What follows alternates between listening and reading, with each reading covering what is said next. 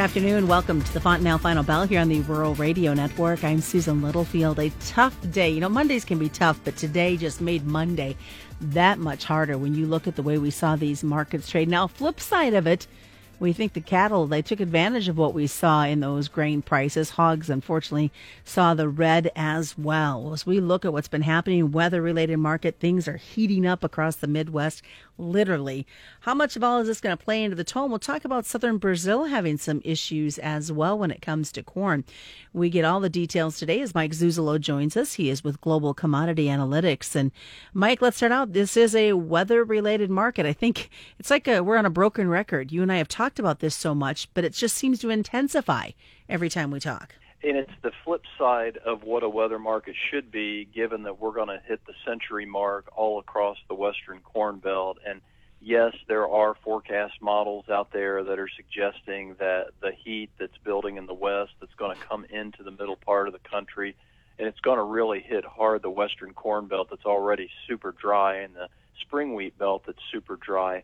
Um, and it's expected maybe by some models to come back and, and head back over the uh, Rocky Mountains uh, maybe by this weekend or late in the weekend, Susan. But be that as it may, I think the break in the markets today has a lot more to do with the greater uncertainty about the demand because of the policy issues that a lot of countries are starting to really unfold and and kind of roll out and and some of them we know about some of them we're not sure if it's true or not but I guess what I'm getting at is is that the demand side of the equation we're not sure about even after in the hindsight or aftermath right after a big USDA WASDE report that took grain stocks down and beginning stocks for corn and increased exports and ethanol demand. But between the commodity speculation being limited in China, uh, the U.S. biofuel policy being a big uncertainty now with potential uh, refinery uh, exemptions being given, if that's the true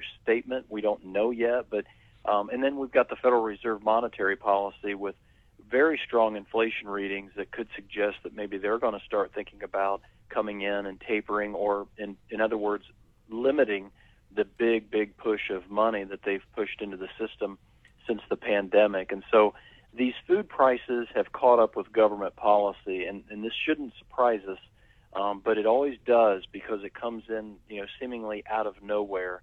And that's where we're at right now. And so we really, I think, have to think about you know getting some discipline and getting out of the emotional side of the equation as fast as possible because we're still up there in prices high enough that we could do some pretty effective hedging. Before we talk about being in that disciplined market, I wanted to kind of follow back on what you were commenting about when it came to, to food prices and that. I've seen a lot of discussion on social media, and it's been nice to see a, a positive spin in the sense of prices have gone up, but we need to think of the farmers that raise these items that we utilize because there's a diff- big price differential between what, what they're getting and what folks are paying in the grocery stores. And, and this is where the emotion comes in on on the producer side of the equation. Um, I learned a long time ago when I started doing this that when you have extremely strong food prices, it's usually due to emerging markets and the raw commodity prices rallying so sharply. And so the, the general consumer and governments, for for the most degree, can't really differentiate between what producers are making or losing versus what the consumer is getting for bang for their buck and what kind of inflationary pressure they're facing. And so we really have to, and this is how I do every year, especially when we have prices that hit four, five, six year highs.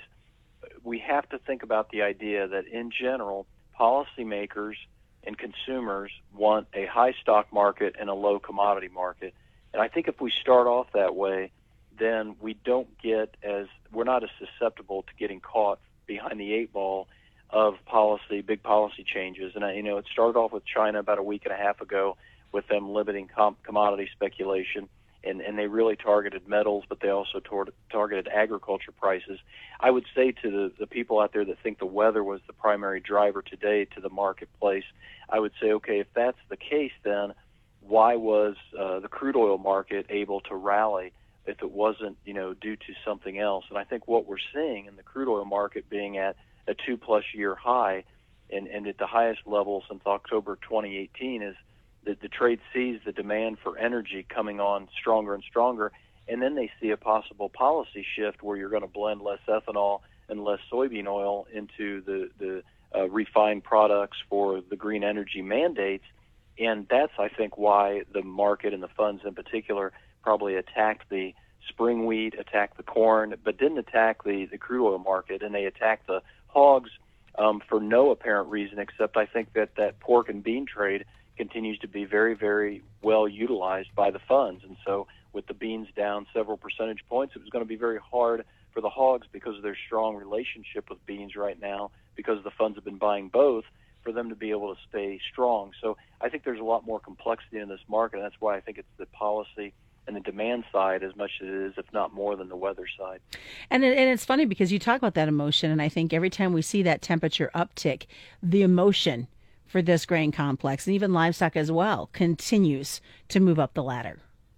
Yeah, and this is where you know you had mentioned about the Brazilian farmers. There are rumors out there by some. We don't know if it's true or not. I've got some sources in South America checking on it and haven't gotten back to me, but there's there's talk that because the Brazilian crop is hit so badly, especially in Paraná and southern Brazil, that producers in those regions may not be able to make their contracts. They may have to renege or uh, renegotiate their contracts because their production has been oversold at this point.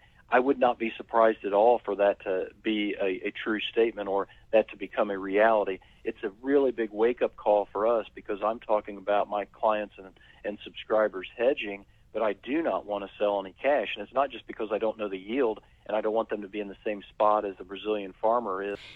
We've got a lot more coming up. We're going to talk about this emotion more in a moment. It's the Fontanelle Final Bell on the Rural Radio Network. Welcome back to the Fontanelle Final Bell here on the Rural Radio Network. I'm Susan Littlefield as we continue this conversation with Mike Zuzolo. He's with Global Commodity Analytics, and we left talking a little bit about all the emotions that are in this market trade. But with emotions, you've got to be disciplined. And we kind of hinted about this, Mike, at the beginning. But how do we stay disciplined when we see the markets that we see on the screen? Well, I think you come into the marketing year with a profit per acre or a profit per head mindset in terms of what is good for your farm, what's good for your family, what's good for your ranch. And, and I know I'm talking broad brush right now, Susan, but I, I kind of have to. I think, A, it's useful because it is an emotional time period we're in right now. We could literally be losing a national yield right now in corn and beans. We're one rain away from doing that at this stage, in my opinion. Um, a 175 national corn yield is going to be extremely hard to make, let alone a 179.5 if we don't get some rains in the next week or so with these kind of temperatures we're dealing with. Because I'm going by the mindset that June, if it's dry, July is probably going to be even drier. And I think most farmers are going to be in that mindset too. So just by addressing that 30 days before the actual event, you can control the emotion side and come in with a discipline, more disciplined mindset. And, and I had a very good client uh, call today and talk about having some old crop corn, and, and he was at a point where he just couldn't take any more for the down market. And he read the inflation special report I did last week, and I talked about monetary policy maybe shifting and, and tried to lay out really clearly look, this monetary policy – was one of the big reasons why the investors came in and bought commodities. And one of the big reasons why the inflation took hold was because the Fed let it take hold. So if they want to take away the punch bowl of the federal, loose federal monetary policy, you've got to react to that and be ready for that. So these are the kind of things that you kind of lay out.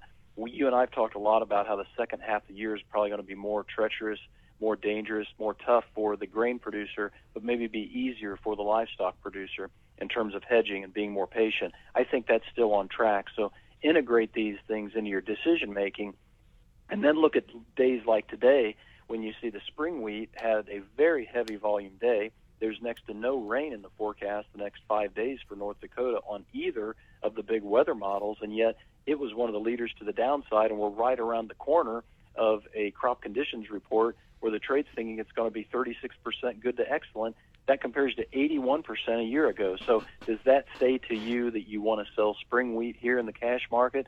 No, but if the funds want to liquidate and sell off into the acreage report or into July 4th because of some of these outside policy shifts, use the paper position. Are you seeing any upcoming pressure for this winter wheat crop? No, I really am not, and I was really impressed. One day doesn't make a trend, but I was really impressed that the bright spot today was the wheat corn spread coming around. The soft red wheat gaining on the corn to the point where we're back to almost 20 cents, 16 to 20 cents premium in the soft red wheat. If we're going to be able to do that a few more days in a row, uh, I think the wheat maybe has already put in kind of a pre-harvest low at this point, and I'm really eager to see if this heat comes in because some of the hard red wheat people I talk to out west and work with out west of me uh, are suggesting that quality could become an issue. So, so jump over to the livestock side, uh, cattle market. Are they going to be able to continue to take advantage of, of the prices yeah, we've seen? Out, yeah, I put out new um, overvalue levels based upon the idea that maybe we would find some correction in the corn market and the feeders would be able to drive the fat cattle higher, even if the hogs wanted to kind of top out for now. I think we do have the potential for the June fats and the Dees fats and the August fats to have some runs to the upside. August fats, like an overvalue level for me right now, is around 124 and a quarter. December fats overvalue for me when what that means is that's where I think the the supply is is ample enough to meet the demand, and you've got a premium in this market, so you maybe want to hedge some of it. But the Dees fats up around 130, 370 would be a level that I would classify as overvalued and a good place to hedge. But we did see that that feeder fat spread get up to about $35 today. The 2021 high is back from late May at about 35.50 on a weekly closing basis. So if we can take out 35.50 feeders minus fat, so we may be able to get back up to around thirty-nine, forty dollars, and up near that 2020 high. So that would probably get us to those overvalued levels in the fat cattle. At these price levels, I would be at those those price levels, I would be really eager to get some hedges in place for the feeders and the fats because I still think we're about a quarter away from feeling some some significant supply easing and, and the floor comes up in prices for fat cattle especially. All right, sounds good, Mike. Best way for folks to get a hold of you. Best place is to go to globalcomresearch.com and all you have to do is give me your name and your email and your phone number, and you can just say, call me, I have a specific question, or you can say, I want a two week trial to get me through this next two weeks, and then see if you want to subscribe or be a client. And I'm sorry for the long windedness today, uh, Susan, but I really appreciate you having me on. No problem. Just a reminder commodity futures and options involve substantial risk of loss, are not suitable to all investors. That is our Fontanelle Final Bell being brought to you by Fontanelle Hybrids and all your local Fontanelle dealers right here on the Rural Radio Network.